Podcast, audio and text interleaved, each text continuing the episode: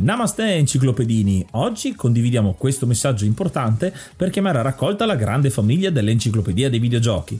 È passato ormai qualche anno dalla nascita del progetto e per continuare a creare contenuto abbiamo tanto bisogno di voi. Il computer con il quale realizziamo tutto il materiale dell'enciclopedia dei videogiochi, dal podcast alle grafiche, ai video, alle dirette, eccetera, dopo 12 anni di onorato e fedele servizio ci sta abbandonando con una rapidità preoccupante che ha reso quasi impossibile continuare a creare contenuti. Quindi, se volete, potete contribuire dandoci una mano andando su enciclopediadeivideogiochi.it e cliccando supporta il progetto. Ogni donazione ci permetterà di sostituire l'attrezzatura fondamentale e necessaria a tenere viva l'enciclopedia. Crediamo che l'unione faccia la forza ed in questo momento ne abbiamo proprio bisogno. Da 5 anni cerchiamo di regalare emozioni, condivisione, informazione su un tema a tutti noi tanto caro, i videogiochi. Grazie a voi potremo continuare a farlo senza il rischio di dover fermare tutto il nostro malgrado. Grazie di cuore a tutti.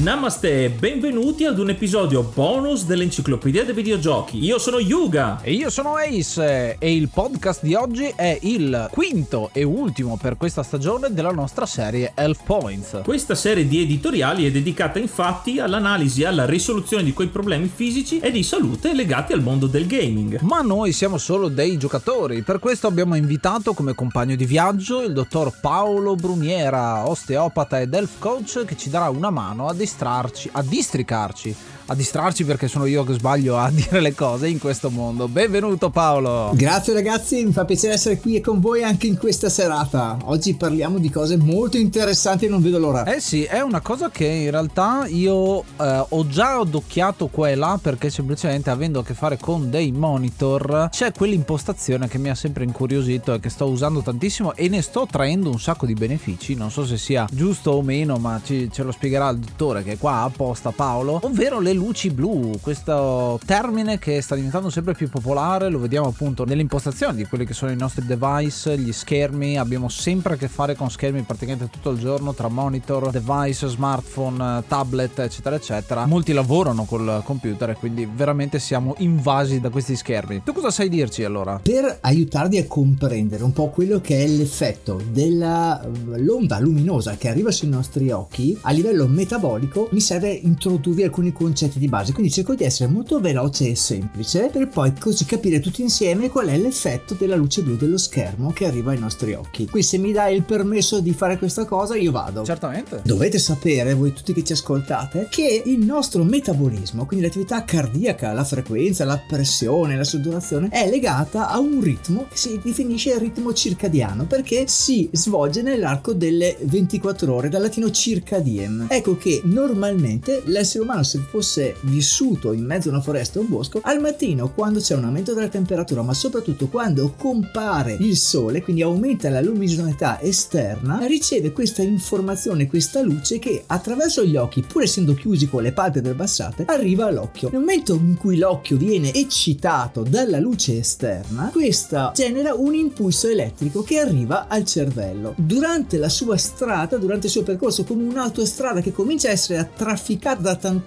tantissime macchine e tantissimi camion che trasportano informazioni, ovviamente chi abita sopra questa autostrada viene risvegliato e proprio sopra il chiasma ottico, sia il punto in cui le fibre del nervo ottico di, dell'occhio destro e sinistro si incrociano, c'è una struttura che è un cluster, un gruppo di neuroni particolari che parla con l'ipotalamo e con l'ipofisi. Quando questo gruppo di neuroni avverte l'attività dell'occhio pura palpebra chiusa perché l'onda luminosa comincia a stimolare le cellule del coni bastoncelli ocelli dell'occhio, ecco che si accorge che sta arrivando il giorno e quindi comincia a mandare dei segnali a tutti gli organi bersaglio del corpo. Questo significa che immediatamente l'ipofisi manda dei segnali ai surreni, i quali liberano inizialmente il cortisolo, che è la prima sostanza, il primo ormone dello stress che noi stiamo vivendo in quel momento in cui dobbiamo risvegliarsi dopo una nottata di riposo. Il cortisolo libero comincia immediatamente a innalzare la frequenza cardiaca, inizia immediatamente a tirare su la temperatura del il corpo e a risvegliarsi aumentando anche la nostra pressione interna. Quindi diciamo che la luce è in grado di regolare il nostro metabolismo e soprattutto quella che è l'alternanza tra sonno e veglia, dove nel momento in cui noi andiamo a riposare normalmente di notte dovremmo avere il buio o comunque nessuna variazione di forte luminosità. Questa è una delle condizioni per cui il nostro riposo diventi veramente efficace. Vi ricordo che ogni volta che noi stiamo dormendo non è che stiamo buttando via il nostro tempo, ma il nostro corpo sta facendo tantissime, sta svolgendo tantissime funzioni, si sta riparando, sta crescendo, sta apprendendo e anche da un punto di vista muscolare sta crescendo perché durante la notte se abbiamo fatto l'allenamento di giorno i nostri gruppi muscolari stanno aumentando il loro tono e il loro trofismo, ma anche le informazioni, le capacità che abbiamo appreso con il nostro cervello, con il nostro sistema nervoso vanno a essere rinforzate, a essere stabilizzate, a essere memorizzate. Quindi immagina un giocatore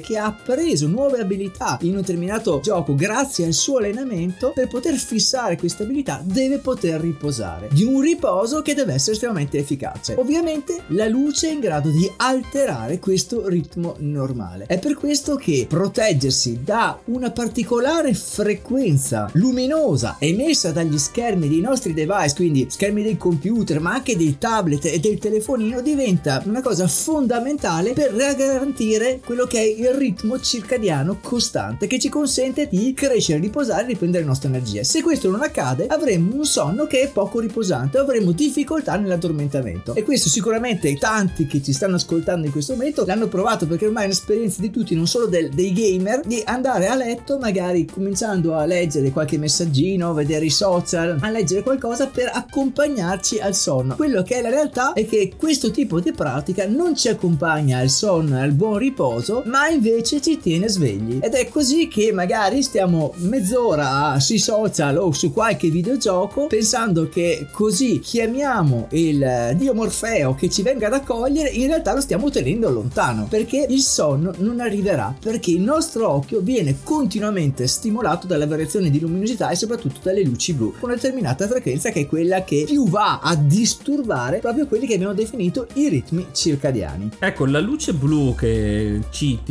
che tipo di segnali dà a differenza di quella che può essere la luce solare? Che tipo di stress magari differente arriva a chi utilizza molto il tipo gli schermi o i telefonini? Proprio un tipo di frequenza che ha determinati tipi di conseguenze. Ogni onda luminosa corrisponde in realtà a un colore e quindi abbiamo delle luci rosse che sono estremamente eccitanti per alcuni aspetti. Il rosso è il colore della passione, dell'amore. Sappiamo che il torero sventola una bandiera rossa davanti al toro, mentre ci sono dei colori più riposanti. Immaginate il verde che è il colore del eh, riposo e che eh, viene utilizzato molto negli ospedali, soprattutto nei reparti di chirurgia, perché noi sappiamo che il verde diventa il complementare della frequenza del rosso, che è il colore del sangue della vita e che quindi rende molto riposante il contrasto tra il rosso del sangue e i teli verdi della parte chirurgica. E quindi questo è un sistema per riposare l'occhio di chi lavora in quel tipo di ambiente. Ma abbiamo degli altri colori che hanno tantissimi effetti. Il blu è il colore comunque della cura, della consapevolezza e ci aiuta in questo senso. Ma dall'altra parte stimola in maniera specifica i coni e i bastoncelli tanto da essere in grado di alterare quello che è il ritmo del sonno della veglia. Quindi è un colore che ci viene a risvegliare per alcuni aspetti. E che quindi se una frequenza luminosa che viaggia all'interno di quel range della luce blu arriva ai nostri occhi, è in grado di stimolare maggiormente la liberazione di alcune sostanze di tipo neuroormonale che ci tengono svegli, che aumentano i nostri livelli di stress, di attenzione. E quindi è fondamentale che se, se noi ad esempio andiamo incontro all'esposizione alla luce blu durante la fase mattutina, abbiamo meno problematiche. Ma soprattutto andando verso la fase notturna, quando l'ambiente è molto buio e molto scuro e abbiamo uno schermo che ci investe in maniera importante della luce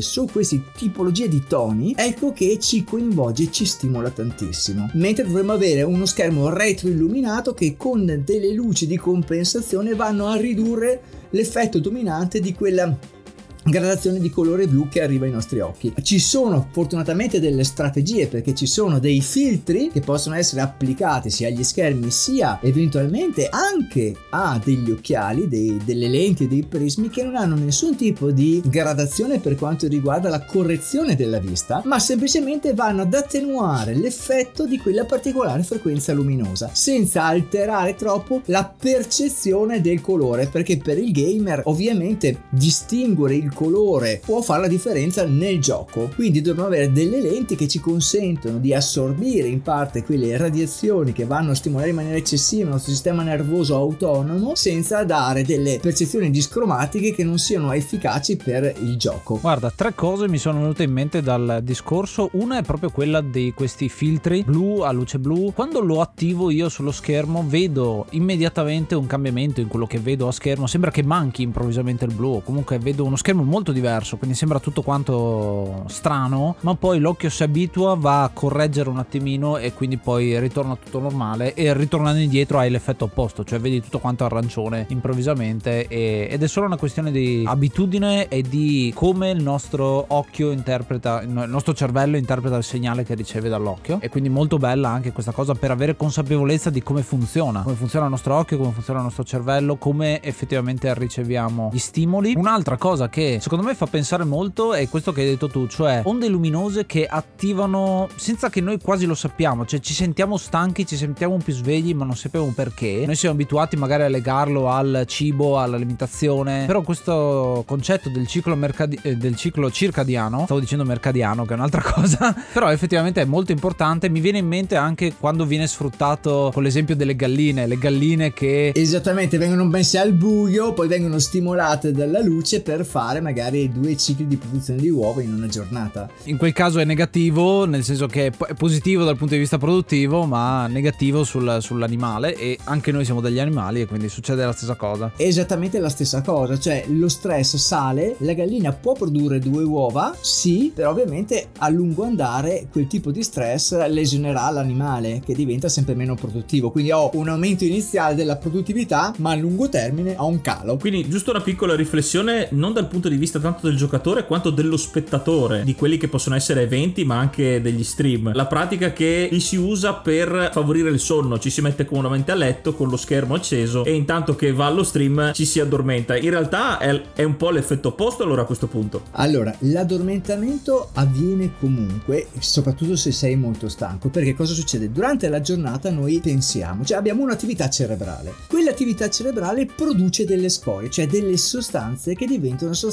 narcolettiche, che inducono il sonno, ok? Anche gli ormoni del buon umore come la serotonina viene trasformata poi in melatonina che induce il sonno. Ma questi sono solo degli ormoni, delle sostanze che fanno come staccare la presenza, la nostra coscienza, mentre il cervello continua a fare altri lavori. Questo non significa che il nostro corpo stia riposando in maniera efficace. Quindi possiamo essere addormentati, ma proprio per la presenza continua di questi stimoli luminosi possiamo avere un sonno superficiale, quindi che risulta un sonno poco riposante. È iniziato maggio, quindi aggiorniamo l'elenco e ringraziamo l'hard mod Cry King e i normal mod Rick Hunter, Groll, Don Kazim, Lobby Frontali, D-Chan, Blackworm, Stonebringer, Baby Beats, Belzebrew, Pago, Strangia, Numbersoft, Sbalu 17, LDS, Brontolo 220, Dexter, The Pixel Chips, Ing Bastard, Vito M85, Noobswick, Eppers, Vanax Abadium e Nikius 89. Se vuoi entrare anche tu nel gruppo dei mecenate vai su enciclopedia di videogiochi.it, clicca supporta il progetto e tramite la piattaforma piattaforma Coffee potrai avere accesso ai nostri video backstage, allo store e anche al feed podcast senza pubblicità. Ma lo sapevi che siamo anche su TikTok? Ma che ci facciamo noi due su TikTok? Beh, lì potrai trovare delle uscite un po' pazze, tipo delle feffeate. Chissà cosa sono, eh? Ci vediamo lì! Quindi è anche sconsigliato semplicemente addormentarsi con la TV accesa eh, che sta trasmettendo qualsiasi tipo di film, perché nel momento in cui abbiamo queste scene che cambiano con livelli di luminosità diversi, anche se noi stiamo dormendo, il nostro occhio viene stimolato, quindi noi stiamo dormendo, un sonno di tipo superficiale, poco efficace e non stiamo recuperando le energie. Quindi è fondamentale che quando decidiamo di dormire andiamo a spegnere tutte le fonti luminose di un certo tipo. Le lampade che sono fighissime quelle che ti portano al risveglio con la musica della natura, quelle cose cosa fanno? Cominciano a aumentare la luminosità con gradualità. Per cui se tu le imposti con la sveglia alle 6 del mattino, loro alle 5.40 cominceranno a farti sentire dei rumori sempre più sottili, sempre più forti, un po' alla volta, e la luminosità della lampada in automatico in 15-20 minuti comincia ad aumentare, chiamando l'attenzione del tuo occhio. Quindi invece di avere una spinta di una sveglia che suona in maniera traumatica e fa rilasciare una scarica improvvisa di cortisolo, hai un risveglio più graduale che è quello tipico della persona che vive in mezzo alla natura, che viene risvegliata A dall'aumento della temperatura, B dall'aumento dei suoni della natura, quindi gli uccelli, gli animali che si stanno svegliando, C dall'aumento naturale della luminosità. Questi tre elementi insieme ti conducono da uno stato di sonno profondo a uno stato di veglia, mentre la sveglia è qualcosa di estremamente più traumatizzante, molto più stressante, che ti sbatte in uno stato di stress elevatissimo. All'improvviso al mattino. Cosa accade? Proprio quell'improvviso rilascio di cortisolo che fa aumentare la frequenza cardiaca molto spesso crea la situazione della propensione all'infarto per quella persona iperstressata che ha magari 55-60 anni, che non fa una buona attività sportiva, quindi che ha un cuore debole e che proprio in quelle ore del mattino ha la maggior parte degli infarti. Quindi senza arrivare però a parlare di patologie così gravi, semplicemente dobbiamo essere consapevoli che gli schermi dei cellulari vanno spenti un pochino prima di andare a dormire e che l'attività di guardare i social prima di andare a letto non è un'attività funzionale al nostro riposo perché possiamo anche addormentarsi con il cellulare in mano ma quel sonno non sarà comunque riposante. E quindi dobbiamo proprio disintossicarci da questo tipo di procedura dalla tv vista per addormentarci dallo schermo acceso per addormentarci e passare invece a una scelta cioè ho guardato ho fatto ok stoppo e poi continuo. Se invece lo faccio per lavoro per professione voi sapete che i videogiochi per questioni di collegamento di connessione con altri paesi con determinate tipologie di altri giocatori richiedono un'attività fatta prevalentemente di sera nella fase notturna e di conseguenza là abbiamo anche un ambiente poco illuminato dalla luce naturale allora a quel punto abbiamo necessità di avere una schermatura. I filtri delle lenti sono proprio dei filtri molto utili in questo senso. Ecco a proposito di questo dell'utilizzo proprio del videogioco agonistico o meno. Per quanto riguarda invece la distanza il classico come ci si diceva da piccoli bisogna stare almeno 2-3 metri dalla televisione perché sennò ti fanno male gli occhi. Nel caso di un player professionista è un fattore determinante visto le grosse sessioni lunghe le sessioni di gioco? Ogni schermo viene costruito per una determinata distanza. Cioè la grandezza dell'immagine a schermo viene data in relazione alla distanza del punto di vista del giocatore del player o dell'osservatore. Per cui sai benissimo che se vai a acquistare un TV color ti chiedono da quanti metri lo vai a guardare quant'è la distanza tra il tuo divano la sedia e lo schermo. In base a questo si va a decidere la grandezza stessa dello schermo. Quindi quello è un primo parametro che ci può aiutare a capire quanto possiamo essere lontani. Le postazioni di gioco normalmente vengono studiate con una distanza di circa dei 30 40 50 cm in alcune situazioni. Tra quello che è il viso del giocatore e lo schermo e quella è una distanza standard ideale in base alla grandezza del monitor che abbiamo a disposizione ovviamente siamo molto vicini hm? per cui la luce ha un impatto molto forte sul nostro occhio soprattutto nel momento in cui noi continuiamo a fissare lo schermo ogni tanto bisognerebbe portare l'occhio a riposo guardando eh, si dice tecnicamente guardando all'infinito perché nel momento in cui l'occhio guarda all'infinito l'orizzonte comincia a riposare ossia tutte le strutture muscolari del sistema di messa a fuoco dell'occhio si rilassa. Quindi un consiglio da dare ai giocatori al di là di quella che è la luce blu come particolare tipo di frequenza che può essere fermata dai filtri o dalla regolazione della luminosità dello schermo soprattutto nel telefonino ecco che quello che possiamo fare è nei momenti di break non continuare a stare sullo schermo a guardare il device il telefonino a guardare altro ma staccare nella pausa e andare proprio fuori all'aperto e guardare l'orizzonte lontano, guardare la punta delle montagne, guardare la punta degli alberi lontani, guardare le nuvole, guardare all'orizzonte. Questo è un sistema che ci consente di ridurre lo stress a livello visivo, a livello ottico e poi integrare tantissimo con la vitamina C che è fondamentale per l'occhio e per la visione. Ce lo dicevano da bimbi che la vitamina C è super importante. Esatto, esatto. Tutti, tutti, gli alimenti, insomma. Le carote, eh, ricordo... si dice, gua- esatto, carote, carote, che ti tu- aiutano, mangia arance che ti aiutano. Una cosa interessante e un po' più personale dal mio punto di vista, ho ricevuto tanti commenti nel corso degli anni di produzione video su YouTube, su Twitch, eccetera, eccetera, di persone che guardano i miei video proprio per addormentarsi, quindi mi colpisce, diciamo, nel profondo questa cosa, ma ho notato come ci sia una sorta di staccare quello che è lo schermo e magari lasciare l'audio in background. Può invece l'audio e basta facendo un po' anche di, di- di applausi a noi come podcast, insomma, come contenuto con solo audio, può aiutare il- a conciliare il sonno, a riposare meglio il solo audio. Sì, tieni conto che dipende poi dal tono della tua voce e l'effetto del, del suono, l'SMR ti può indurre al riposo. È la voce della mamma che canta la canzone in maniera ripetitiva, è la fiaba che viene letta dalla persona adulta vicino al bambino. Esatto, esatto. È quel suono che tu riconosci come un suono ambientale, un suono nuoto, che non è un suono di pericolo, ti parla di argomenti, di cose che ti rassicurano, che ti piacciono, che ti portano in un mondo bello e quindi io me lo ascolto. Qual è la cosa importante? Che come ogni fiaba ha un inizio e deve avere una fine. Se la durata dell'episodio che vado ad ascoltare sono tre ore di conversazione, è chiaro che dopo i primi dieci minuti se mi sono addormentato, tenere di sottofondo un rumore che va avanti per ore potrebbe disturbare il sonno, cosa che invece non dovrebbe accadere. Quindi va bene addormentarsi anche ascoltando un buon podcast, ma magari assicurarci che sia un episodio da 20-30 minuti, in modo che se dopo 10-15 minuti mi addormento, continuo ad avere questo suono che mi accompagna, mi rilassa, ma poi a un certo punto avrà un momento di break, di stop e potrò dormire sonni tranquilli senza nessun tipo di disturbo, neanche di tipo uditivo. Basta che alla fine non ti parta la sigla rock che ti sveglia d'improvviso. Esatto, che ti sveglia di brutto e quell'effetto è un effetto leggermente irritante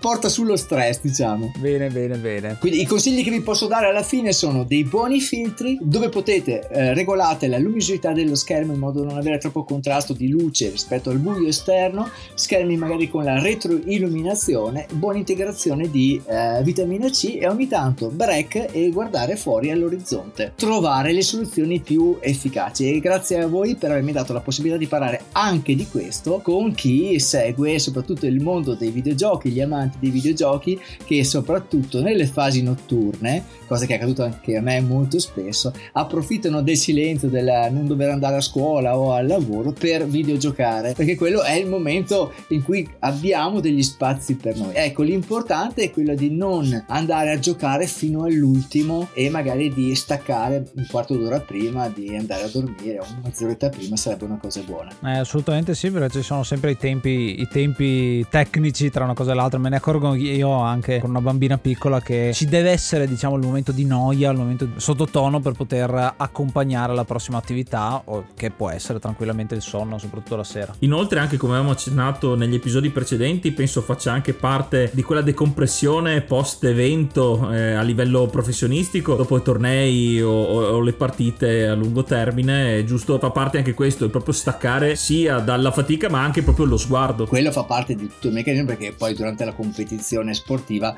hai un sovraccarico di ormoni che sono quelli dello stress buono che ti consentono di competere portando il massimo di quello che è la tua competenza, la tua abilità, la tua forza, la tua energia dentro la competizione. Ovviamente appena termina la competizione hai ancora quelle strutture ormonali in circolo e quindi bisogna proprio portare il corpo un po' alla volta a riposo. Questo succede negli sport fisici così come negli sport Infatti, la difficoltà di quando sono tornei che succedono, che hanno competizioni un giorno dopo l'altro, è proprio la parte del recupero del riposo, che è fondamentale. Lì bisogna usare tutte le strategie possibili per la fase di riposo, utilizzarla tutta al meglio perché il giorno dopo sei di nuovo sul pezzo e quindi devi aver recuperato il più possibile. Questo succede con il Tour de France, con eh, eventi come questo in cui hai tante tappe una dopo l'altra, ma può succedere anche in una competizione sportiva in cui abbiamo intere giornate passate davanti allo schermo magari per qualche giorno uno in fila all'altro. Quindi è fondamentale la parte del recupero. Conoscendo le regole ovviamente si può ottenere il meglio. Questo è il principio del biohacking cioè dell'hackeraggio del sistema attraverso la profonda conoscenza della biologia. Bello, bello, bello. Istruttivo come sempre Paolo, ti ringraziamo ancora tantissimo per essere stato nostro ospite. Sicuramente i nostri ascoltatori avranno un sacco di domande da poterti porre. E insomma se, se vorrai ritornare un'altra volta ad Elf Points eh, Eh, siamo contenti insomma di aver creato questa rubrica con te e di arricchire questa enciclopedia dei videogiochi anche di argomenti trasversali che toccano eh, l'ambiente medicina. Sapete che è sempre un piacere per me esserci, quindi quando volete io ci sono. Se c'è qualcuno che ha qualche domanda specifica per il proprio caso, ovviamente giratemele e poi avrò il piacere di rispondere. E oltre a questi episodi di Health Points eh, con cui abbiamo, hai collaborato, ti possiamo trovare anche nel tuo podcast, giusto? Una mela al giorno. Sì, esattamente. Ho un podcast con un'uscita uh, una volta alla settimana in cui parlo proprio di salute. Sono una mela al giorno e sono delle piccole pillole di salute. Eh, ovviamente toccherò alcuni argomenti che non sono tipici del videogioco, ma alcune puntate sono dedicate ad esempio alla gestione del sonno, al sonno polifasico, alla gestione dello stress, all'aumento della performance. Quindi, se qualcuno è interessato a questi argomenti specifici, anche al biohacking, possono andare a sbirciare all'interno di una mela al giorno gli episodi con i titoli relativi a questo. Bene, allora questo era il quinto e ultimo episodio per questa stagione di Half Points. È una rubrica che vi piace, quindi sicuramente andremo a riportarla. Paolo ci ha dato una mano, vedremo anche di provare a diversificare un po' l'argomento. Sicuramente Paolo ha tantissime cose da dire, quindi tornerà con un QA speciale. Però volevamo anche esplorare anche un aspetto più psicologico, magari nella prossima stagione. Vedremo cosa ci inventeremo. Seguiteci, seguiteci. E ci vediamo alla prossima allora. Se volete recuperare tutte le puntate, le trovate adesso sull'archivio che trovate in descrizione. Ci cliccate sopra, andate sulla scheda dei F Points e trovate tutte e cinque le puntate, una dietro l'altra, che vi potete ascoltare. Quindi alla prossima, ascoltate l'enciclopedia dei videogiochi. Io sono Yuga. Io sono Ace. E io sono Paolo Bruniera. Ci vediamo alla prossima, ragazzi. Grazie di tutto. Namaste and be brave.